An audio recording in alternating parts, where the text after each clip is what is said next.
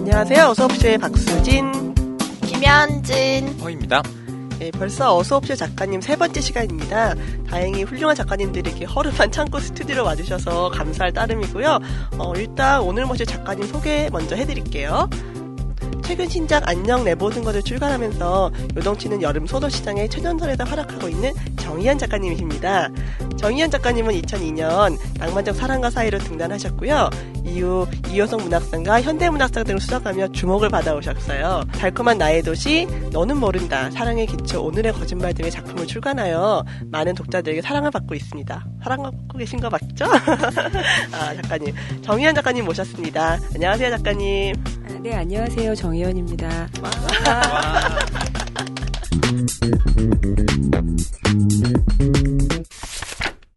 전 진짜 이 책 너무 재밌었어요. 아, 네, 감사합니다. 네. 평소에 글을 언제 쓰세요? 꾸준히 쓰는 거예요? 글이요? 예, 안녕 내 모든 것의 경우에는 1년 동안 딱 썼어요. 사랑의 기초가 작년 5월 8일에 나왔는데요. 예, 딱 그 이후부터 시작해서 올해 창작가 비평 보모까지 연재했으니까, 그리고 그 이후에 고쳤으니까 딱 1년 정도 작업을 했고요. 그 1년은 회사원처럼 썼어요. 예, 아침에 일어나서 9시부터 한 6시 정도까지, 5시 정도까지 작업실에서 쓰고요. 그 다음에 이제 집에 들어가서 애들 재우고, 예, 그 다음에 쓰고, 예, 그래서 회사원과 다른 점이 있다면 잠을 못 자고 그냥 쭉 쓴다는 거. 네. 퇴근 시간이 따로 없다는 거. 예, 없다는 거. 예, 그리고 이제 밤에 가끔 애들 재우고 나면 깰 때가 그러니까 같이 잠들 때가 있어요. 예, 근데 그러면 새벽 한 2시쯤 깨서 막 머리를 쥐어뜯으면서 미친 게 틀림없다, 잠을 자버리다니 막 이러면서 또 한 6시까지 일하고 새벽잠 자고, 예, 그렇게 썼던 작품이라 저한테 좀 남다른 의미가 있어요. 이번에 책 내셨는데 하필 여름에, 올 여름에 정말 하루키도 그렇고요, 뭐 댄 브라운, 뭐 정희연 작가, 김현은 작가 되게 쟁쟁한 소설들이 막 쏟아져 나와갖고 작가님 책은 그런 여름 소설들하고 약간 느낌이 다른 것 같긴 하거든요. 네. 예, 좀 경쟁에 자신은 있으신가요? 아, 예.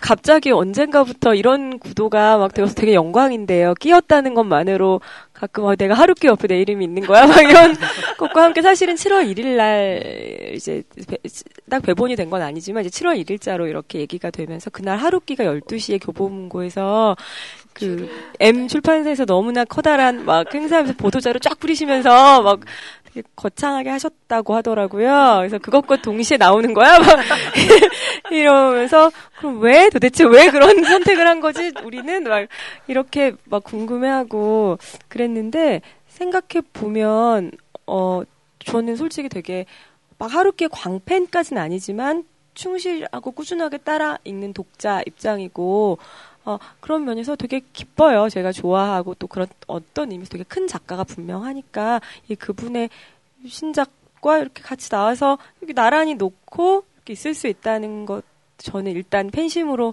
기쁘고요. 제가 제 페이스북에 그렇게 쓰기도 했는데, 그리고 사실은 문학은 다른 것도, 다른 예술 장르도 그렇지만 문학이야말로 경쟁이라는 단어와 가장 안 어울리는 게 문학이라는 생각이 들어요.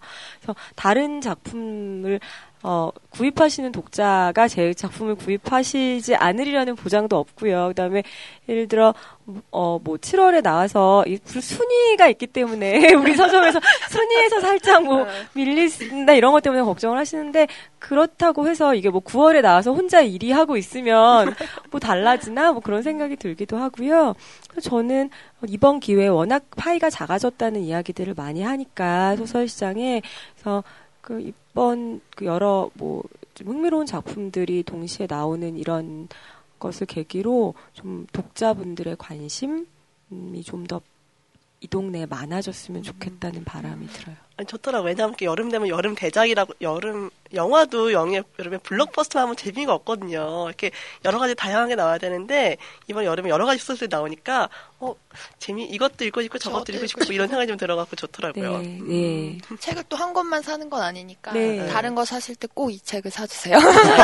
저 사실은 작가 이전에 독자잖아요. 그래서 저도 좋아요. 읽을 책도 많고, 예.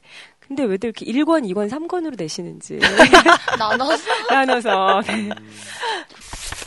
일단 저희가 그 먼저 책을 아직 안 읽으신 독자들을 위해서 간단하게 책 소개 좀 소개해드릴게요. 허희 씨 잠깐만 소설 내용 소개해드리겠어요?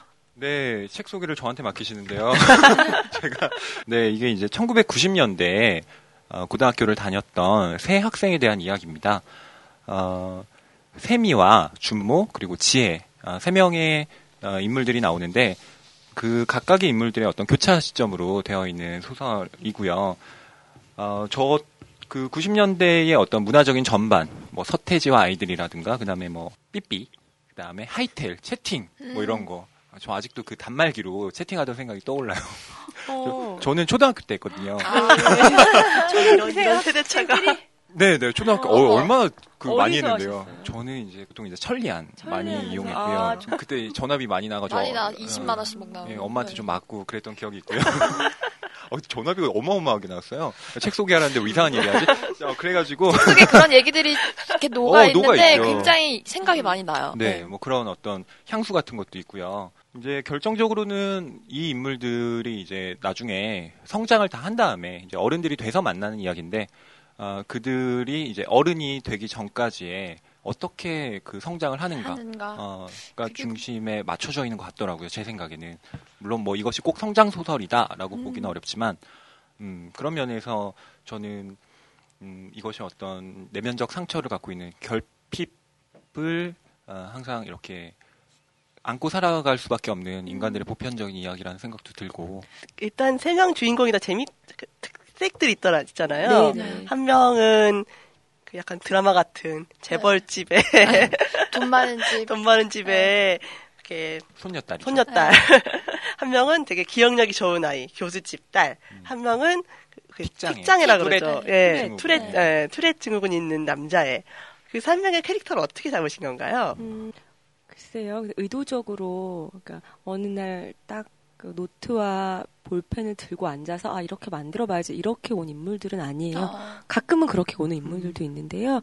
그냥 사실은 이 소설은 아주 오래전부터 구상이 됐고 제목은 정말 20년 전부터 머릿속에 있었고 그래서 아주 조금씩 제 안에서 만들어진 인물들이라서 어떻게 얘네들이 처음에 왔는지를 말씀드리는 건 굉장히 어려운 일이에요. 혹시 작가님의 뭐 체험담 이런 거 아니시죠? 그건 아닌데 그냥 인물들한테 다 무언가 결핍이 있는 결핍을 주고 싶었어요. 그런데 그 결핍이 누구에게나 눈에 보이는 어떤 경제적인 공공 이런 걸 주면 오히려 쉽죠, 인물들한테. 근데 그렇게 쉬운 길로 가고 싶진 않았었다는 생각이 들어요. 그래서 남들이 보기에는 유복해 보이거나 멀쩡해 보이지만 사실은 인간이 꼭 다 그런 건 아니잖아요. 그래서 누구한테나 마음속에 어떤 집에나 이렇게 더러운 빨랫감은 숨겨져 있고 그렇지만 앞에선 제일 깨끗한 옷을 입고 멀쩡한 얼굴로 우리는 길을 걸어 다니잖아요. 그래서 그런 사람들의 뒤에는 뭐가 있을까? 그러니까 그 소설적 관심은 언제나 항상 거기 있는 것 같아요. 뭐 인물들에 대한 얘기를 조금 뭐 더 하자면 저는 이 세 인물들이 말하자면 전부 다 어떤 충동에 시달리는 인물이라고 생각을 하는데 이게 또 충동 괜히 이렇게 또 평론가인 척 이렇게 얘기를 하면 무의식에서 얘기하는 게 이제 무의식의 구조에서 충동이 나는 그것을 하고 싶지 않은데 그것을 한다 라는 것으로 봤을 때 준모의 경우에는 그 뚜렛이라는 것이 자기는 욕하고 싶지 않은 거잖아요. 근데 그게 발화돼서 나오는 거고 그다음에 지혜 같은 경우도 자기는 모든 것을 기억하고 싶지 않은 인물인데 그냥 저절로 입력이 되는 인물이고 그다음에 그 이제 세미는 조금 다르지만 자기는 그 조부모랑 같이 살고 싶지 않은 거죠. 하지만 그런 환경에 의해서 그렇게 살게 되고 말하자면 이제 전부 다 자기가 하고 싶지 않은 상황에 처해서 그것에 이제 대처해가는 인물들인데 물론 그 대처라는 것이 뭐 적극적으로 뭔가 한다는 것이 아니라 상처받고 하지만 그들끼리 또 안에서 공감하고 그러면서도 다시 분열하는 이런 지점들이 그 세 명의 마치 그 트로이카 같은 또 남자도 한 명 섞여 있고 미묘한 그 애정이 있죠. 그래서 이제 훨씬 더 흥미로웠던 것 같아요. 평론가님께서 역시 되게 날카롭게 봐주신 것 같은데요. 충동이란 말이 되게 딱 들어맞으면서도 재밌는데 10대라는 시절이 정말 충동으로 점철된 시절인 것 같아요. 근데 충동과 그렇지만 예전의 10대들은 달랐겠죠. 그래서 그 충동을 뭐 알아서 자연적으로 하기 위해서 예전에는 그때 결혼하고 이미 뭐 어른의 대접을 받고 살았지만 지금의 10대들은 사실은 충동은 막 끌어오르는데 뭔가 이렇게 네, 터트릴 데는 없고 터트릴 데가 없는 정도가 아니라 그냥 도시락 같은 조그만 교실 안에 다 몰아넣고 어떤 목표를 공동의 목표를 향해 나아가자라고 하는 정말 극도로 억누르는 그래서 이 사이의 괴리가 정말 너무 커서 저는 항상 이렇게 막 풍선 같아요. 금방 터질 듯 터질 듯 하는데 조금 더 라고 하는 그래서 그걸 좀 압력을 못 견디는 풍선은 어떤 풍선은 터져 어떤 풍선은 날아가는데 과연 하늘로 날아가서 행복할까? 잘 모르겠고 올라가서 터지는 풍선도 있고 그래서 충동이라는 말이 참 와닿네요. 20대를 살아가는 친구들에게 뭐 해주고 싶으신 말씀이라든지 요즘 청춘들이 좀 많이 힘들어해서 네. 저는 세상에서 가장 싫어하는 단어를 하나 꼽으라면 멘토예요. 내가 어떻게 감히 누군가의 멘토, 멘티 이런 게 돼줄 수 있을까? 누가 나 좀 알려줬으면 좋겠는데 어디로 가면 좋겠는지. 그래서 그런 사실은 20대들에게 들려주세요라고 말하면 제가 마치 선생님의 자격이 있는 사람인 것처럼 저는 소설 잘 쓰는 법은 얼마든지 가르쳐드릴 수 있지만 인생을 잘 사는 법은 가르쳐드릴 수 있는 사람이 아니고 저는 세상에 그런 사람은 아무도 없다고 생각해요. 그런 말씀 드릴 수 있을 것 같아요. 저도 20대를 겪어왔잖아요. 어쨌든 지나왔기 때문에 선배 입장에서 그때를 나는 이렇게 견뎠어 라는 말씀을 드릴 수 있을 것 같아요. 그렇지만 20대는 저희 20대랑은 또 많이 달라요. 같다고 내가 그때 겪어왔기 때문에 지금 20대 같다라고 말하는 것도 사실은 큰 오류예요. 왜냐하면 제가 살았던 20대 시절은 지금보다는 어쨌든 경제적으로 이렇게 숨을 쉴 수 있었거든요. 알바도 더 많이 구할 수 있었고 웬만한 대학 졸업하면 취직하기도 사실은 거품 경제 시대였잖아요. IMF 전에. 그래서 다 그랬는데 조금 더 이렇게 어떤 틈들이 있었어요. 경제적으로 과외 구하기도 쉬웠고. 근데 지금 20대 분들은 사실은 되게 힘들죠. 그걸 알고 있기 때문에 되게 많이 미안해요. 언니로서 그리고 윗세대로서 정말 저희가 사실은 이렇게 만드는 거일 수도 있잖아요. 그래서 해줄 게 없다는 게 되게 미안하기도 하고 그런데 들려드릴 말씀도 없다는 것도 참 근데 충고를 해줄 멘토로서 해줄 수도 없다는 것도 참 그래서 되게 죄책감이 들 수밖에 없어요. 일단 미안하다는 말 제일 먼저 해주고 싶고요. 그렇지만 다른 누구의 인생을 살지도 말라는 말씀은 정말 꼭 드리고 싶어요. 어떤 멘토도 당신의 인생을 구원해 줄 수 없습니다. 그 멘토처럼 살다가 큰일 납니다. 왜냐하면 당신은 그 사람이 아니기 때문에 자신의 인생은 자기밖에 모른다는 것. 그리고 절대로 인생에는 때가 없습니다. 어른들은 인생에 때가 있어라고 말하죠. 다 거짓말입니다. 왜냐하면 저는 30살에 처음으로 29살에 처음으로 소설 쓰기 시작했거든요. 어머, 그러셨어요? 네. 어떤 인생의 타임 스케줄 세상이 정해놓은 인생의 타임 스케줄대로 정해서 몇 살에 뭐하고 몇 살에 뭐하고 이렇게 산 사람들 40 넘어서 할 게 없어요. 네, 정말로. 그리고 내가 그동안 어떻게 살아온 거지? 라고 자신의 인생을 물음표를 가지고 처음으로 돌아보게 되는 것 같아요. 그래서 오춘기 막 중년의 방황 거기서 나옵니다. 네. 그렇지만 남들보다 좀 느리고 뒤처지는 것 같지만 그냥 사람들이 이렇게 쳐다볼 때도 그냥 묵묵하게 모르겠다 나는 내 길을 갈래라고 천천히 느리게 왔던 분들은 아직도 열심히 내 길 가고 있어요. 적어도 자기가 가는 방향이 어딘지는 알아요. 저는 그게 정말 중요한 것 같아요. 우리가 나중에 늙어서 무슨 삶을 어떤 잘 사는 삶을 살아왔다고 말할 것인가? 돈이 많은 사람? 그럴까요? 과연 돈이 많은 사람이 그럴까? 아니면. 많으면 좋겠어요. 어떤, 사회적으로 성공했다는 사람? 그렇지만 그 사람, 그냥 혼자 사회적으로 성공한 모습은 24시간 중에 1시간? 나머지 23시간 혼자 집에서 뭐하고 보낼까요? 그래서 혼자 잘 놀 수 있는 사람, 혼자 잘 지낼 수 있는 사람, 그다음에 자신과 사이가 좋은 사람이 저는 성공한 사람이라고 생각해요. 예, 그래서 그러려면 자기가 어떤 사람인지 알아야 되고 자기가 가는 방향, 자기가 가는 길은 누구도 정해줄 수 없고 자신만 아니까 네, 그냥 조용한 걸음으로 묵묵히 그 길을 찾아보셨으면 좋겠어요. 그 결혼 정령기라는 말 취소할게요. 농담이었어요? 여러 번, 네, 저희 여러 번 언급하셨거든요. 정령기 없어요? 없어요. 진짜 정령기는 없습니다. 내 모든 것이라는 서태지와 아이들의 노래가 있었어요. 1집에 저는 테이프로 그때 샀었는데. 저도요. 네. 삐면 첫 번째 곡이었어요. 제 기억에서는. 그래서 저는 이 노래를 듣고 어떤 정말 문화적 충격을 받았어요. 왜냐하면 그때 90년대 초반이었는데 모든 것에 대해서는 이야기를 하지만 그 전까지의 모든 것은 우리들의 모든 것이었거든요. 처음으로 세상에는 나만의 모든 것이라고 말하는 것이 가능하구나. 그런 개인성의 발견이죠.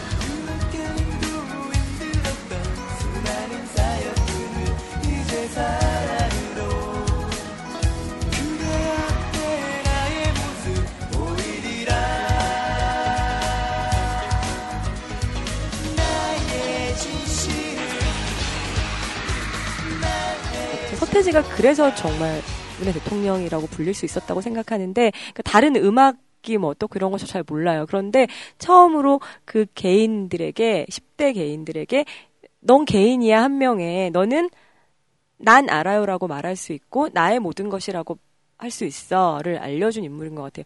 우리는 알아요가 아니죠. 집단 지성이 아니라 나는 나만 알면 되는 거야.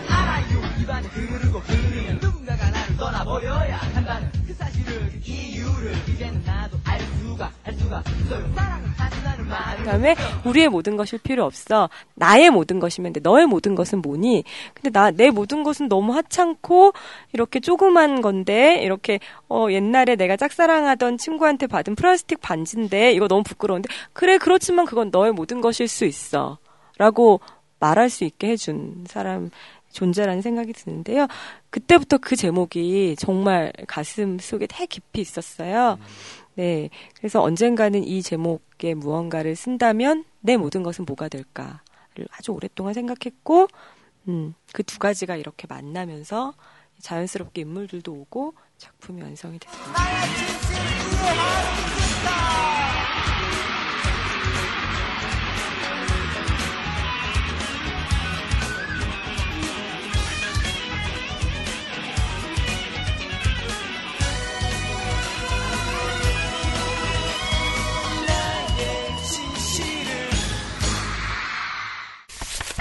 이 책을 보면 처음 읽은 독자들은 90년대랑 고등학생이라는 코드들에 먼저 들어올 것 같은데. 그렇더라고요. 예. 네. 구덩이? 시체? 네. 이런 게 네. 시작될 줄 몰랐네요. 그러고 보니까 이제 나의 10대는 어땠지라는 생각과 함께 저번 인터뷰 때도 드린 것 같은데, 저한테는 90년대 초반 중반이라는 시대가 참 중요하거든요. 개인적으로 중요하고 사회적, 한국 사회에서도 그 시기에 대해서 아무도 말하지 않는 거죠. 마치 없었던 시기인 것처럼 어떤 블랭크 안에 들어있는 시기이기도 해요. 왜냐하면 90년대라 하면 일단 IMF를 먼저 얘기하는데, 92년도부터 그 IMF 전까지 그 이제 김영삼 대통령 때의 그 어떤 막 이렇게 부글부글 끓어오르는 문화적인 무언가와, 그 다음에 우리한테 주적이 없어졌다는 그 자유로움과, 그럼에도 우리는 뭘 해야 할지 모른다는 막 이것과, 막 되게 여러 가지 이런 것들로 한국 사회가 참 되게 재밌는 어떤 현상을 보였었던 것 같은데요. 예, 또 저로서는 저의 20대 초반 중반의 어떤 그 코어가 녹여져 있는 시기이기도 하고, 그래서 그 시기에 대한 어떤 관심? 이런 것도 있었어요. 아, 고등학생들의 이야기가 나오는데 책을 읽으면서 문득 궁금하더라고요. 작가님의 고등학교 시절은 어떠셨어요? 저는 그때 머리 되게 숏컷이었어요. 저 항상 머리를 이거는 그래도 좀 짧은 편인데 한 요 정도를 어깨를 넘어본 적이 거의 없어요. 아마 사랑의 기초 때 사진 보면 좀 긴데, 예, 그게 제 인생에 거의 최고로 긴 정도 머리 인 것처럼, 뭔가 스트레스를 받거나 좀 기분이 그러면 일단 머리를 먼저 자르는 이런 스타일인데, 고등학교 때 오죽했겠어요. 그래서 정말 학교와 미장원이 정말 단골이었어요. 그래서 바리깡으로 맨날 아줌마 여기 촥촥 쳐서 예, 밀어서 그냥 남자애처럼 하고, 그러니까 예, 그렇게 하고 다녔었죠. 근데 오히려 이제 그렇게 보이시한 매력이 또 여고에서는. 통해서 뭐, 얼굴, 이거 이렇게 밀고 다니는데 뭐, 좋겠어요. 네. 남산이 가까워서, 남산 도서관도 많이 가고, 서울길 이렇게 걸어 다니기도 하고. 도서관에서도 로맨스가 생길 수 있잖아요? 되게 낭만적 사랑에 푹 빠져계신 것 같아요. 모든 깔때기. 연애. 모든 걸로 이제. 네. 지금 사랑을 하고 계셔서. 아, 네네. 근데 그때 정말 되게 지금 생각하면 촌스럽지만 선생님 좋아하고 오히려 네네 그랬던 기억이 더 많이 나요. 네. 그럼 결혼 연애 결혼하셨나요? 그럼요. 네. 역시 낭만적 사랑과 아니 이렇게 너무 낭만. 몰아갔대. 근데 그 낭만적 사랑의 본질을 네. 적시하신 분이 정희연 작가님이시거든요. 얼마나 허망하게 깨지는가. 허망해. 아 그러긴 해도 일단 저희 이렇게 타겟들이 생각하는 핫한 주제이기 때문에. 아, 그런가요? 그렇구나. 근데 낭만적 사랑만으로 결혼을 하면 참 어떨까요? 선배님의 말씀을 경청하시고 한마디요. 그 낭만적 사랑은 말고 그냥 사랑으로 결혼하면 좋을 것 같아요. 사실 사랑을 하다 보면 그 사람이 어떤 사람인가 보다 내가 어떤 사람인지 더 많이 알게 되잖아요. 사랑에 여러 번 특히 실패하다 보면 왜 실패했을까? 나는 이 연애가 왜 끝났을까를 이렇게 돌아보고 회고해보면 늘 그 사람은 나와 맞지 않아서 그렇다면 그 사람의 어떤 부분이 그리고 나는 어떤 사람이라서 이런 질문에 맞닥뜨리게 되는 것 같고요. 예, 그런 과정을 몇 번 겪다 보면 자연스럽게 나와 맞는 사람. 자연스럽게. 예, 사랑의 기초도 보면은 이렇게 한국의 소개팅 문화를 되게 네. 디테일하게 그려주셔서 네, 잘 알아요. 저 전문이에요. 작가님이 생각하셨을 때 그 소개팅에서 마음에 드는 사람이 나타났어요. 이 사람을 공략하는 방법? 아, 여자가 먼저 공략해야 돼요? 아니, 왜냐면 그런 거 필요해요. 남자를 공략하는 무슨 전략 시뮬레이션 게임 같아요? 저 소개팅에서 만난 거 아닌데요? 전혀 사귈 생각이 아니에요. 이런 얘기 다 잘라주세요. 정희연 작가님의 로맨스와 첫사랑 얘기는 가정의 평화를 생각해서 편집하도록 하겠습니다. 근데 일단 저는 그래요. 소개팅에서 딱 마음에 든다. 이것도 사실은 좀 환타지인 것 같아요. 일단 딱 보면 뭘 보고 그 사람이 그렇게 마음에 들겠어요. 사실은 소개팅은 일단 뭐 사실 길에서 만나서 반했어요라고 따라오는 것만 환타지는 없겠지만 소개팅으로 만나서도 사실 가장 서로 좋은 모습만 보여주는 거잖아요. 네, 그래서 일단 저 사람 괜찮은데까지는 할 수 있지만 뭐 저 사람이 너무 좋아서 내가 저 사람을 굴복시키겠어 뭐 이런 것까지는 사실은 그런데 글쎄요. 근데 여자 입장에서 남자가 근데 먼저 뭐 굳이 연락 안 오고 먼저 뭐 난 너한테 관심 없어라고 하는데 꼭 그래야 되나? 아 그래야 되나? 네. 새겨들을 이쪽에서도 사실 어느 정도의 서로 호감을 공유한다면 모를까. 이쪽은 전혀 관심이 없는데 혼자 그럴 필요가 있을까요? 세상에 남자가 너무 많고 많은. 네네. 그쵸. 지금 이거 굳이 그렇게 어려운 길로 들어갈 필요는 저는 없다고 생각해요. 개인적으로 연락이 오는 남자들 일단 공략을 해야 되겠네요. 연락이 온다기보다 그러니까 서로 어느 정도 교감은 있어요. 연락은 내가 먼저 할 수도 있지만 예 저쪽에서 내가 이렇게 전략까지 짜게끔 하는 사람과는 굳이 그런 머리에서 그런 것 같아요. 될 사람이 있으면 서로 인연이 있으면 머리를 쓰지 않고도 그냥 자연스럽게 되는 것 같아요. 현희 씨가 이미 뭐 잘 알고 계시네요. 전 잘 몰라요. 전 잘 몰라요. 남자친구분이 먼저 고백하게 만드신 거잖아요. 이렇게 주도 면밀하게 내가 얘기하진 않고 네가 이렇게 하게 만드는. 그런 거 있을 것 같아요. 소개팅은 어차피 우리 사귀기로 할래? 하고 만난 자리니까 전략이 필요 없지만 회사에서 옆팀에 괜찮은 남자가 있는데 서로 일로 만난 관계다. 그러면 어느 정도의 전략은 필요할 수도 있겠죠. 아 그렇지 않을까요? 네. 저는 나이가 막 나오죠. 어차피 뭐 까고 가는 것. 네, 저는 이제 80년대 88 올림픽 때 고등학교에 들어갔어요. 그래서 그렇게 안 보이시는데 가까이서 보시고 좀 그런 말씀하시네요. 엄청 동안이시네요. 감사합니다. 근데 이게 동안이라고 이렇게 어린 분들이 얘기하면. 그쵸. 그러니까 그 나이가 되면 어떻게 되는지 잘 모르니까 이렇게 말하는 것 같은 거예요. 그쵸. 공감하시죠. 나의 마음 막 이러면 할머니여야 되는데 어떻게 된 일이지 막 이런. 옷도 막 정답 입어야 되나 정답 아니면 젊어 보여. 그렇지 않답니다. 네. 그래서 저는 80년대 후반에 고등학교를 다녔어요. 근데 그 무엇이든 어떤 것도 열심히 하지 못했던 학생이었어요. 안 네. 그러셨을 것 같은데요? 그렇게 보이기만 하죠. 그래서 근데 공부도 정말 한 반만 했던 것 같아요. 네, 제가 좋아하는 문과긴 했지만, 그러니까 좋아하는 과목, 국어, 뭐 사회, 세계사 이런 과목은 틀려본 적이 없어요. 그냥 어머. 너무 좋아해서 했는데 정말 열심히 공부하고 생물, 뭐 수학 이런 거는 공부를 해본 적이 없는. 네. 작가님 책 보면 주석도 보면 되게 꼼꼼하게 정리되어 있는 거 보면서 노트 정리 이런 걸 굉장히 잘하셨을 것 같아요. 아, 노트 정리 잘하는 친구를 사귀었어요. 네. 훌륭한 친구들감. 그 흔히 이제 한국 문학에서 강남 이야기를 잘 쓰시는 작가로. 이제 정희연 작가님과 강남 언니 정미경 작가님을 꼽아요. 근데 이제 그래요? 물론 세대가 좀 다르죠. 정미경 작가님이 이제 한 40, 50대에 그 중산층, 중상류층 여성의 삶을 굉장히 잘 그려내신다면 정희연 작가님은 이제 한 20, 30대의 그 어떤 트렌드를 굉장히 저는 어떻게 이렇게 잘 그려낸가. 디테일하게. 근데 이제 그 생활 이제 환경 자체가 이제 강남에서 사셨으니까 이제 그런 게 반영이 되지만 사실 이제 우리가 갖고 있는 강남에 대한 환상이라는 건 저는 이제 강남에서 살아본 적이 없기 때문에 환타지 좀 약간 환타지 같은 게 있었어요. 강남 저 사람들은 뭘 먹고 살지 이런 것도 있었고 지금 온실기가 궁금해하고 있잖아요. 네. 그래서 압구정동이 뭐야 막 이런 게 있는데 지금은 이제 약간 이제 많이 아니까지 아니지만 좀 희석이 됐지만 사실 이제 저는 고등학교 때도 강남으로 막 학원 다니고 저희 동네에서 그런 애들이 있었어요. 저기 가면 뭔가 대단한 게 있겠지 이러면서.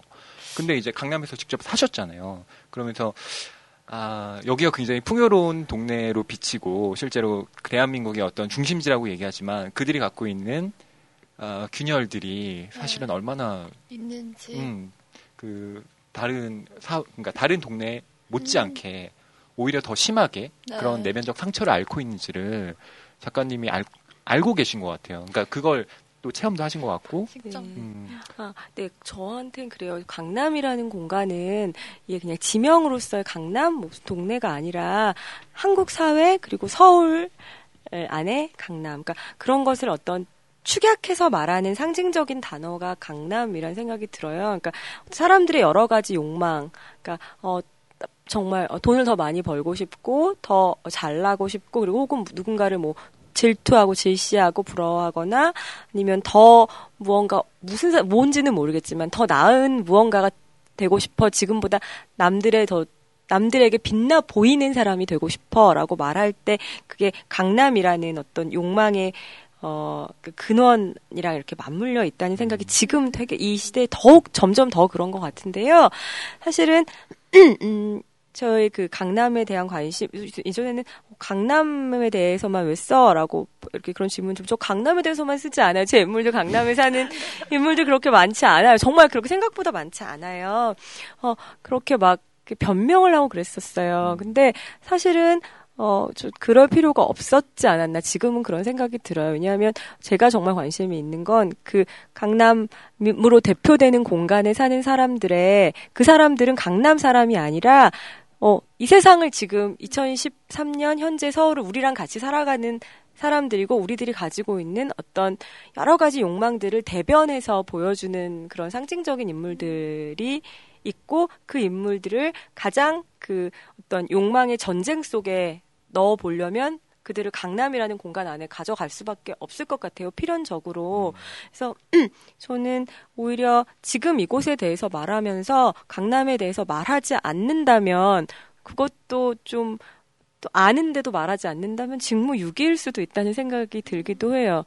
이곳의 욕망, 이곳의 사람들, 인간들, 그런 것들에 대해서 조금 더 현실적인 관심을 가지는 저 말고 다른 소설들도 많이 나왔으면 좋겠다는 생각이 드네요. 말씀을 들어보니까. 네. 그러니까 이 책에도 삼풍백화점 얘기가 나오고요. 작가님 전에도 삼풍백화점으로 단편도 쓰셨잖아요. 삼풍백화점이라는 게 작가님한테도 큰 기억이셨던 것 같은데. 네, 삼풍백화점 95년도인데요. 저의 유일한 자전소설이 사실은 삼풍백화점이에요. 독자분들 만나다 보면 그냥 자전적인 요소가 특히 달콤한 나의 도시에 얼마나 들어있나 막 이런 질문 많이 하시는데, 예, 그냥 정말 제 유일한 자전적 경험이 어느 정도 포함되어 있는 것을 삼풍백화점 유일하거든요. 그만큼 저한테 커다란 의미가 있는 소설이고, 언젠가 자전 소설을 내가 쓰게 되면 꼭 삼풍백화점이란 제목으로 써야겠다라고 또 역시 오랫동안 마음에 품어온 그런 제목과 주제이기도 해요. 근데 그것은 전 삼풍백화점이 무너짐과 함께 제 어떤 청춘도 같이 무너진 것 같다는 생각이 드는데요. 그래서 가끔 386 세대 분들 보면 그 20대 시절을 되게 낭만적으로 이렇게 돌아보시잖아요. 뭐 우리가 그때 어땠는지 알아? 그러는데 그때 90년대 20대를 보낸 사람들은 그냥 가만히 있어요. 근데 왜냐면 우리 청춘은 그냥 삼풍백화점, 성수대교 혹은 IMF 이런 것과 함께 그냥 폭삭 주저앉은 것 같아요. 그들은 돌아갈 곳이 이렇게 추억할 곳이 있구나. 근데 우리는 뭐 별로 돌아갈 곳이 없는 느낌? 예, 그래서 폐허가 됐는데 그 폐허도 또 폐허로 남아있는 것도 아니고, 네. 성수대교는 또다시 성수대교, 더 멋진 성수대교로 재탄생했고, 그 삼풍백화점 자리는 너무나 멋진 주상복합 아파트로 네. 매끈하게 올라갔거든요. 우리한테는 그런 어떤 낭만적인 공동조차, 그러니까 어떤 뭐랄까, 낭만적인 이 공터조차 허용되지 않는 세대인 거죠. 거기 안에 뭔가를 지어야 되는. 그 IMF도 마찬가지인 뭐 그런데요. 그래서 그 저한테는 어떤 제 문학에서 좀 상징적인 어떤 순간적인 이름, 그게 삼풍백화점이 맞다는 생각이 들어요. 근데 제 기억에 정말 손꼽을 수 있는 자전소설, 저는 아마 1순위로 꼽을 수 있을 것 같아요. 삼풍백화점이 여러 작품을 계속 보고 있지만 그때의 그 제가 봤던 어떤 충격? 그러니까 그런 거 정말 잊을 수가 없더라고요. 왜 그러셨을까? 많이들 그러시는데 네. 왜 그러실까요? 그걸 이제 설명해내는 건 저의 어떤 몫이 아니고 저의 영향을 벗어나요. 그런 것 같아요. 왜냐하면 제가 그동안 제 어떤 문학적 나라는 인물들이 되게 제 화자가 많이 나온, 특히 낭만적 사랑과 사회에 근데 저는 그때 낭만적 사랑과 사회를 쓸 때 달콤한 뭐 마찬가지지만 그때 저에 대해서 저는 소설을 쓸 때, 그러니까 자연인으로서의 작가는 굉장히 멀리 떨어져 있어야 한다고 생각했었어요. 그리고 지금도 사실은 크게 변함은 없어요. 근데 저는 가끔 그 자연인으로서의 그 화자 나와 그 1인칭 화자로서의 나가 막 이렇게 중첩돼서 나오는 그런 소설들을 보면 되게 읽기가 힘들었어요. 그래서 왜냐하면 제가 생각하는 소설은 그런 게 아니니까, 저는 그때만 해도 소설은 되게 세상에는 얼마나 재미있고 흥미로운 이야기들이 많은데 그 이야기를 채집하는 사람이라고 생각했었던 것 같아요. 특히 낭만적 사랑과 사회를 지금 이렇게 다시 읽어봐도 재밌다. 이거를 해야지 막 이런 어떤 욕망들, 제 욕망들이 막 이렇게 보이거든요. 삼풍백화점 쓸 때는 아무것도 안 하고 한 거의 일주일 정도를 그때 작업실에서 집에도 안 가고 하루 두 끼 생생우동만 먹으면서. 네. 저도 생생우동 좋아했어요. 예. 왜 생생우동을 먹었냐면, 그래도 딴 라면보단 좀 날 것 같아서. 생생. 네, 생생이잖아요. 그래서 정말 그 나가는 시간이 너무 아까워서 그냥 앉아서, 예, 그 울면서 마지막에 봤더니 제가 울고 있더라고요. 그런 거의 그 뒤에는 참 그런. 힘들었었는데 예, 쥐어뜯지 않고 그냥 너무 흘러나와서 예, 그렇게 썼던 작품이에요. 삼풍백화점이랑 관련해서 한마디만 더 드리면, 그래서 어쩌면 이 안녕 내 모든 것은 삼풍백화점의 변주일 수도 있어요. 사실은 그러니까 삼풍백화점이 어떤 모티브가 됐고요. 그 삼풍백화점이라는 걸 쓰면서 제 마음속에 되게 이제 그런 생각이 들었었던 것 같아요. 그 마지막이 그래서 나는 그곳을 떠난 뒤에야 소설을 쓸 수 있게 되었다거든요. 그래서 글을 쓸 수 있게 되었는데 그 뒷이야기예요. 그러니까 조금 더 이 이야기를 장편으로 언젠가는 늘려보고 싶다. 혹은 예, 그래서 그런 마음에서 비롯돼서 이게 결국은 이 안녕 내 모든 것으로 연결이 된 것 같아요. 그래서 어떤 단편을 좀 장편으로 그대로 확장은 아니지만 이게 어떤 그 작품이 모티브가 되었음을 부인할 수가 없을 것 같아요. 네. 지금까지 정희연 작가님과 뜨겁고 유쾌한 시간을 보냈습니다. 허희 씨하고 현지 씨 작가님과의 시간 어떠셨나요? 예, 저번 방송에서 저는 작가님을 만나기를 꺼려한다. 실제로 그렇게 해요. 네, 평론가로서 네, 친해지면 안 돼서 막 이렇게 거리를 둬야겠다 생각했는데요. 굉장히 정희연 작가님 두 번째 뵙는 건데 저는 되게 좋았습니다. 마치 그 누나를 누님 그 누나를 이렇게 제가 누나가 없거든요. 누나한테 얘기 듣는 기분이었어요. 그래서 뭐 이렇게 꼭 뭐 이렇게 작가고 그다음에 뭐 평론하는 사람이고 뭐 이런 걸 떠나서 인간적으로 굉장히 좋은 대화. 새로운 면모를 보여주시는. 네네. 아 그래요? 제가요? 네.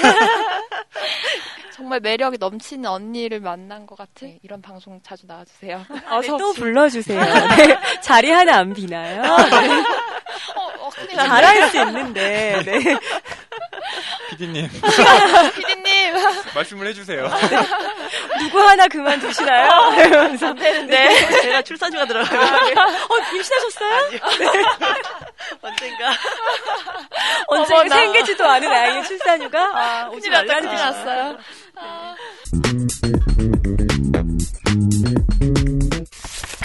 오늘 함께 해주셔서 너무 감사드리고요. 이번 신간 대박나시길 저희가 기도하겠습니다.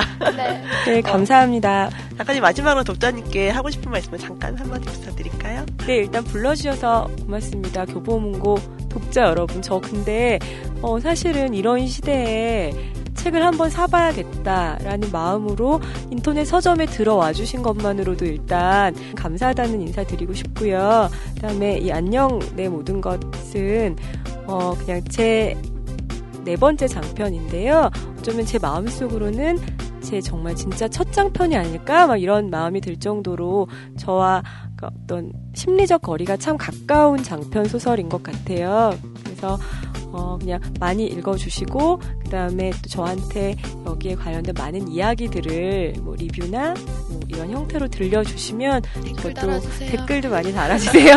저도 참 소중한 시간이 될 것 같아요. 네, 여름에 건강 조심하세요. 네, 이 방송 듣는 독자 여러분들도 빨리 작가님의 신작 안녕 내 모든 것을 구입해 주시고요. 빌려 읽으셔도 돼요. 안 돼요. 교보문고에서 사셔야 돼요. 네. 딴 데 사시면 안 되고요.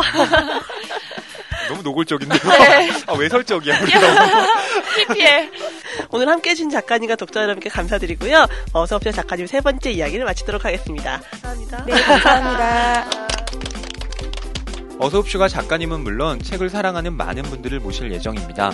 어서옵쇼와 함께하고 싶은 분들 또는 함께 했으면 하는 분들을 추천해주세요. 꼭 초대해드릴게요. 그럼 어서옵쇼 앞으로도 많이 사랑해주시고요. 다음 주에도 어서옵쇼! 어서옵쇼 끝!